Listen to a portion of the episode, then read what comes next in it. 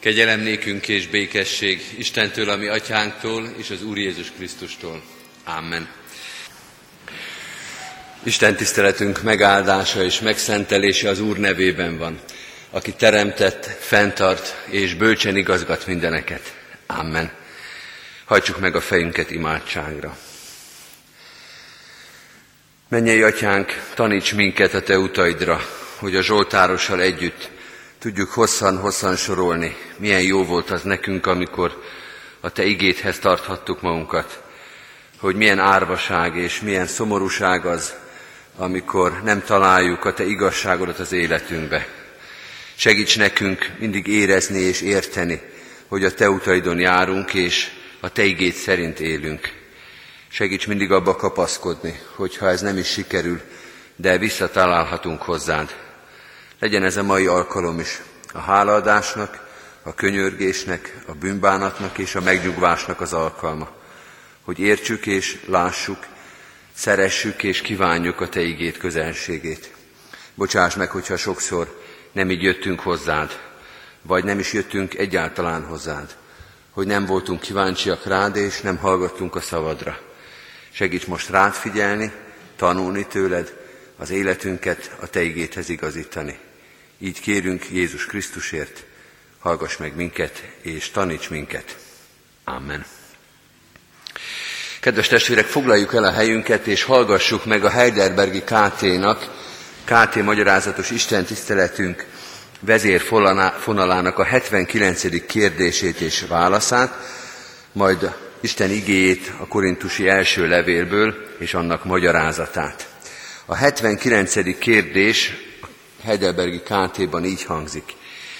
Miért nevezi hát Krisztus a kenyeret az ő testének és a poharat az ő vérének, vagy az ő vére által való új szövetségnek? Pálapostól pedig ugyanezt a Jézus Krisztus testével és vérével való közösségnek.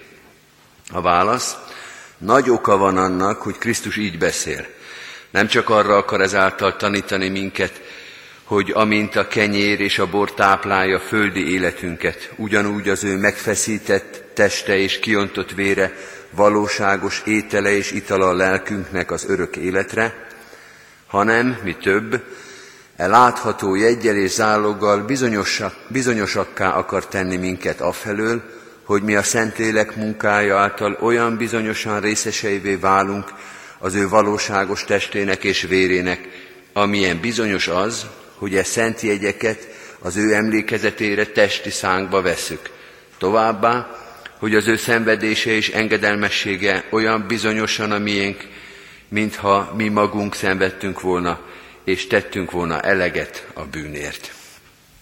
Így szól a Heidelbergi KT kérdése és válasza, Isten igéjét pedig a korintusi első levélből olvasom, a tizedik részből, és ez alapján próbálok az úrvacsora kérdésben egy-egy leckét, egy-egy újabb gondolatot megvilágítani.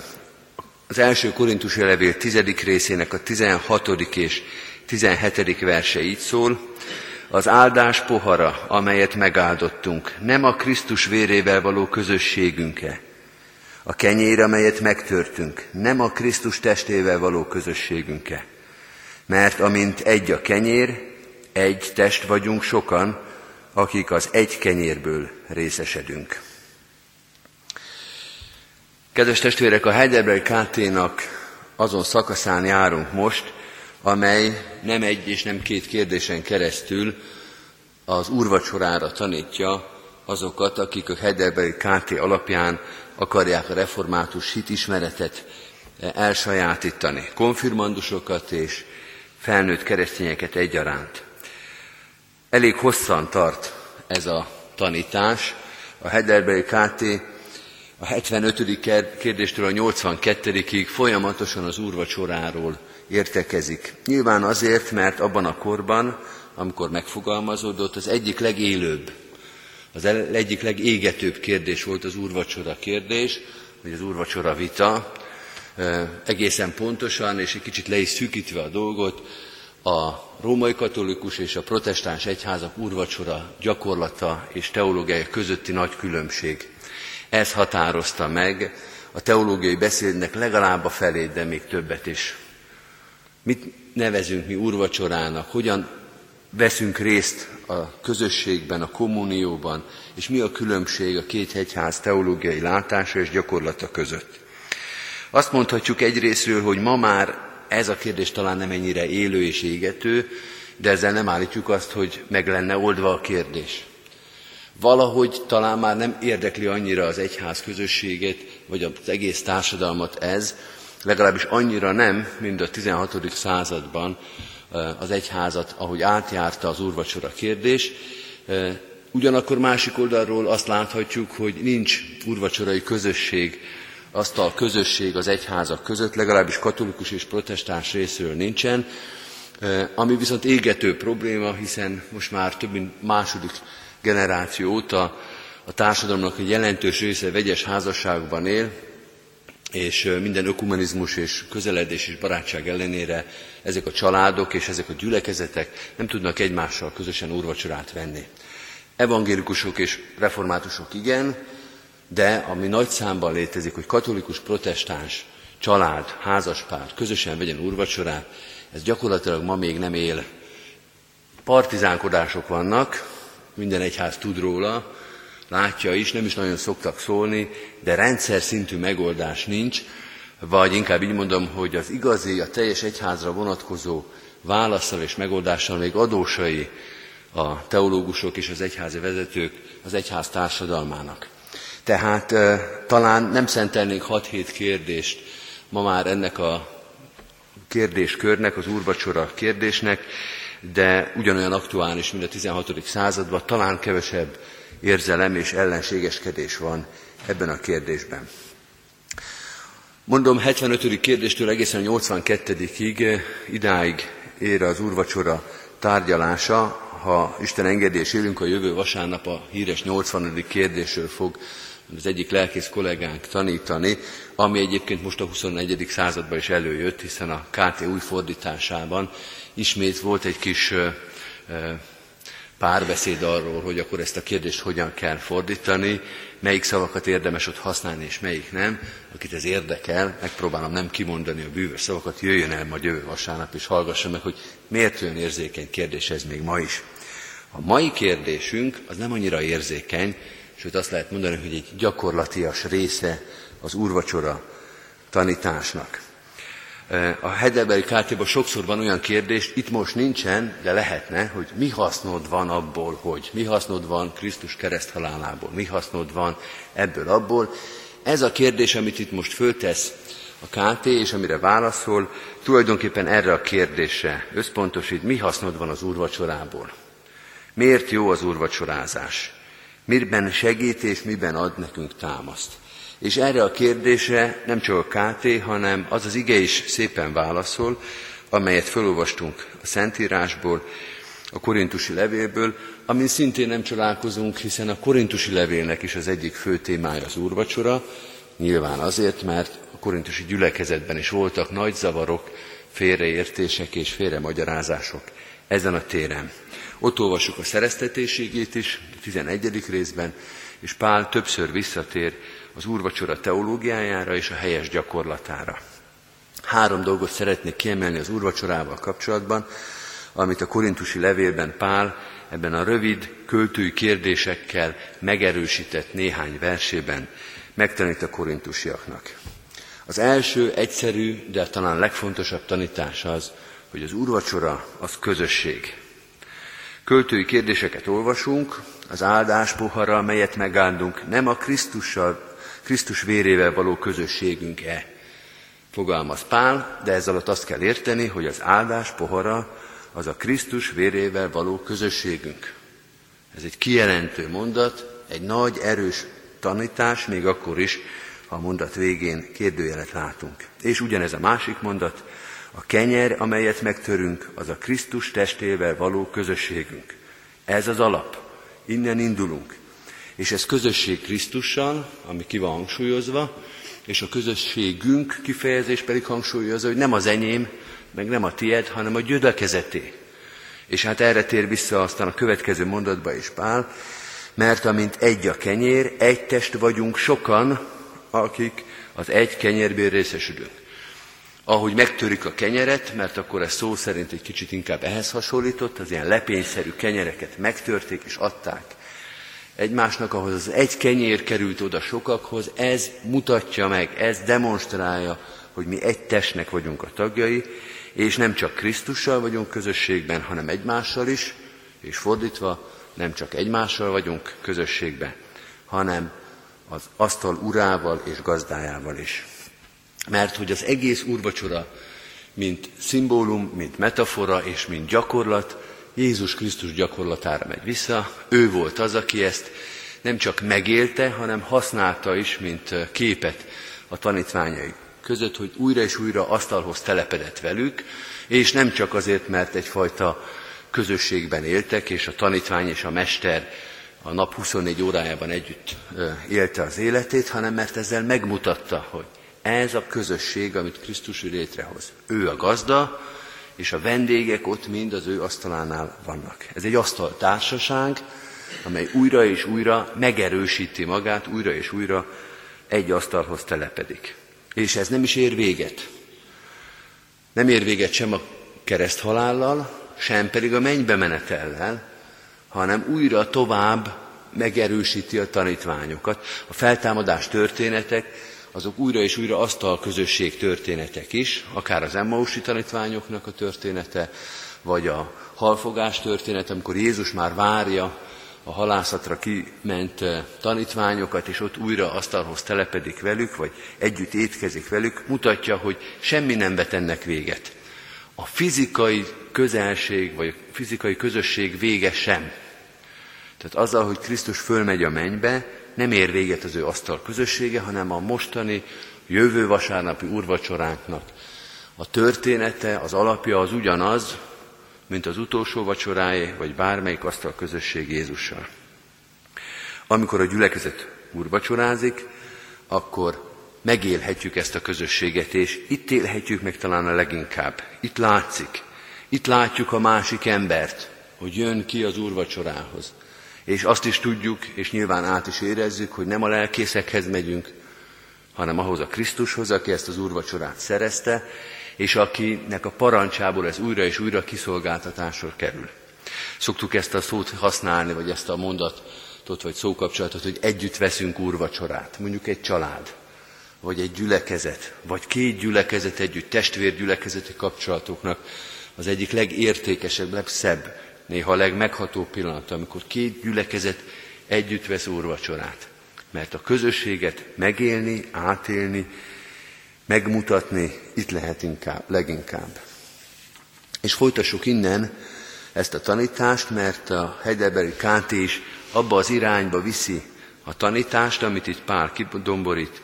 Az úrvacsora láthatóvá tesz valamit, érzékelhetővé, megragadhatóvá, Tudnélik ezt a közösséget, amiről idáig beszéltünk. Nem csak tudunk róla, nem csak hisszük, hanem láthatóvá is tesszük, megragadhatóvá. A Heidelbergi KT két kifejezést használ, a bizonyosság és a zálog kifejezést. Mind a kettő ugyanabba az irányba mutat, megerősíteni, megnyugtatni, biztonságosá tenni valamit biztonságot ad nekünk az úrvacsora, mert láthatóvá, tapasztalhatóvá, megfoghatóvá válik valami, amit idáig csak ilyen inkább elméletben tudtunk és tanultunk, de most átélhetjük, és biztosak lehetünk benne. Tehát amikor láthatóvá tesszük az úrvacsorát, az nem az illusztráció értelmében van, nem színesíti a gyülekezet életünket, nem gyönyörködtet, hanem segít megragadni, mondjuk ki, segít elhinni valamit, amit ennélkül talán nehezebb lenne. Az úrvacsora tehát nem jutalomvacsora, hogy akik eléggé hisznek, azok jöhetnek úrvacsorázni, azoknak ez a bónusz, ez az ajándék, hanem sokkal inkább valamilyen gyógyétkezés, hogy akiknek a hite töredezik, akiknek erősödése van szükség, azok jöjjenek, azok jöjjenek elsősorban, azok jöjjenek mindenképpen, hogy ezáltal láthatóvá, megragadhatóvá, bizonyossá váljék az, amit elvileg tudnak, csak most nehéz belekapaszkodni. Talán nem túlzás azt mondani, hogy valóban ahhoz hasonlít az úrvacsora, mint amikor gyerekek voltunk, és valamilyen betegség legyengített minket, és akkor édesanyánk külön olyan gyenge, finom, mi úgy neveztük, hogy gyógylevest főzött nekünk, hát ez húsleves volt, de hogy az még finomabb volt, még erősítőbb volt, még jobban simogatta az embert, hogy fölerősítette a többnapos ágyban fekvés után. Hogy akinek erőre van szüksége, akinek gyógyulásra van szüksége, az ragadja meg az úrvacsora lehetőségét, mert ott meglátja, megragadhatja, könnyebben elhiszi azt, amit tudott idáig, de amiben egy kicsit megrendült. Tehát a láthatóvá válás az a segítség értelmében van, lássátok, tapasztaljátok, fogjátok meg azt, amit hallottatok. És akkor a harmadik gondolat is innen folytatódik tovább, és talán ez lesz a következő, amit meg lehet ebből jegyezni, hogy az úrvacsora az egy ismétlődő alkalom, tehát valóban olyan kapaszkodó, amiben újra és újra megerősödhetünk, megkapaszkodhatunk, ami segítséget jelent, amikor elbizonytalanodunk. Egy kicsit ahhoz hasonlít, mint amikor ilyen sziklás tájon vezet a turista út, és úgy általában a turista út az csak egy csapás, amin az ember megy, de néha, amikor sziklák között kell kapaszkodni, azt látjuk, hogy nem csak fölfestették, hogy ez itt a piros jel, hanem itt-ott egy-egy kapaszkodó, egy-egy korlát ott van, hogy a turisták biztonságban legyenek. Nem kell sok, nem kell hosszan, de ahol éppen nagyon szükség van rá, ott a sziklába bevert vasszögek, vagy kapaszkodók, vagy korlátok biztonságosá teszik az utat. Egy picit így működik az úrvacsora, hogy újra és újra, hogyha kell, akkor ott meg lehessen kapaszkodni. Ez még az előző gondolatnak tulajdonképpen a folytatása, hogy biztonságot és erőt és stabilitást ad az ember hitének az úrvacsora. De, és az új szövetség szívesen használja ezt a képet, táplál és erősít is minket. Ahhoz, hogy bírjuk az életet, ahhoz, hogy bírjuk a munkát, ahhoz rendszeres táplálkozásra van szükségünk. Fizikai értelemben is, itt most nem a betegnek a felerősítéséről van szó, hanem az erősnek a táplálkozásáról, hogy bírjuk, hogy cipelni tudjuk, hogy mások terhét hordozni tudjuk, enni kell. Egyél, mert nem nősz nagyra, mondta ugye édesanyánk, és ezt mondja Krisztus is. Úrvacsoráz, hogy a hited erős maradjon, hogy az hited az megerősödjön, hogy a hited, a bizalmad az az örök életre táplálódjon, ahogy ezt a Heidelbergi KT mondja. Tehát van valami, ami a visszatérő úrvacsorázási alkalommal megerősödik bennünk. Felnőtté válik, teherbíróvá válik. Nem a varázslat értelmében, nyilván nem értitek félre, kedves testvérek, nem arról van szó, hogy aki sokat úrvacsorázik, az üdvözül.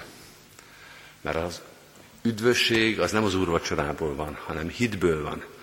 De hogy valakinek ez a hite felnőtt, erős, teherbíró hit legyen, ahhoz ott van az úrvacsora, amivel örök életre, hitre és bizalomra táplál minket az Isten. Olyan szerencsés helyzetben vagyunk, hogy itt vagyunk az úrvacsora tövében szinte, még tartanak, még két hétig tartanak a KT-nak az úrvacsorai kérdései, lehet most egy kicsit próbát tenni. Egy hét múlva, 22-én a gyülekezetünkben minden Isten tiszteleten megterítjük az úrasztalát.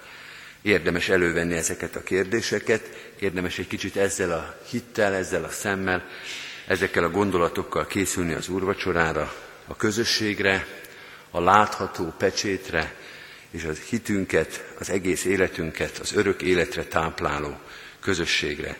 Így legyen ez most, majd 22-én, így járuljunk majd az Úrasztalához. Amen. Hajtsuk meg a fejünket, és helyünkön maradva imádkozzunk. Mennyei atyánk, köszönjük, hogy neked gondod van nem csak az életünkre, a fizikai valónkra, hanem a lelkünk egészségére, erejére is. Táplálj minket az örök életre, a hitre és a bizalomra. Hiszen te tudod a legjobban, hogy sokszor milyen gyenge, beteges, töredezett a hitünk, milyen sok segítségre van szükségünk. Milyen jókor jön néha egy-egy kapaszkodó, egy-egy támasz, egy-egy korlát, ami az életünket megóvja az elsodródástól, a lezuhanástól, a megrogyástól. Legyen ez a következő úrvacsora is ilyen, amikor átélhetjük a veled és az egymással való közösséget. Amikor megragadhatjuk, bizonyossá válhatunk abban, amit pedig már olyan sokszor hallottunk, hogy Te velünk vagy minden napon a, vége, minden napon a világ végezetéig, hogy itt leszel velünk a jövő héten is, hogy Te leszel ennek az asztalnak a gazdája is, akár itt a templomban, akár bármelyik Isten tiszteletünkön. Köszönjük ezt a kiváltságot, hogy hivatalosak vagyunk a Te királyi vacsorádra, hogy ott lehetünk a Te asztalodnál. Te tudod, és mi is átéljük, sokszor bánkodva, sokszor reményteli szívvel, hogy nem miattunk van ez. Nem a mi méltóságunk, tisztaságunk és erényeink tettek minket erre méltóvá, hanem a Te kegyelmed és szeretetet hívott minket. Köszönjük, hogy ezt meghallhattuk és elfogadhattuk. Segíts úgy élni ebben a világban, hogy ezt minél többen meghallják és elfogadják. Hogy legyen az életünk is bizonyság a Te kegyelmed és szereteted, közösségedbe hívó szereteted mellett. Így áld meg az életünket, a gyülekezetünk életét. Különösen is könyörgünk azokért, akik terheket hordoznak. A betegeinkért, a gyászolónkért. Imádkozunk a kórházban lévőkért, a lábadozókért, a reménykedőkért, de még inkább azokért, akiknek a szívében szorongás, félelem, fájdalom, gyász van. Urunk, Te lásd meg a terheinket napról napra, gyógyíts és biztos minket. Imádkozunk az erősökért, a szolgálatot vállalókért, a mások terhét hordozókért. Könyörgünk azokért, akiknek adtál alkalmat és lehetőséget a munkára, a szolgálatra. Te adj az erőhöz, az alkalomhoz, engedelmességet és alázatos szívet. Imádkozunk gyülekezetünk minden lehetőségért, szolgálatáért, a városért, amelyben élünk, könyörgünk nemzetünkért, országunkért és testvéreinkért a határon túl is, az egész ember testvériségért. Te adj nekünk békét, szeretetet, elfogadást, Krisztus ismeretet. Ő érte, ami Urunkért. Amen. Az Úrtól tanult imádságot együtt és fennállva mondjuk el. Mi, Atyánk, aki a mennyekben vagy, szenteltessék meg a Te neved. Jöjjön el a Te országod. Legyen meg a Te akaratod, amint a mennyben, úgy a földön is.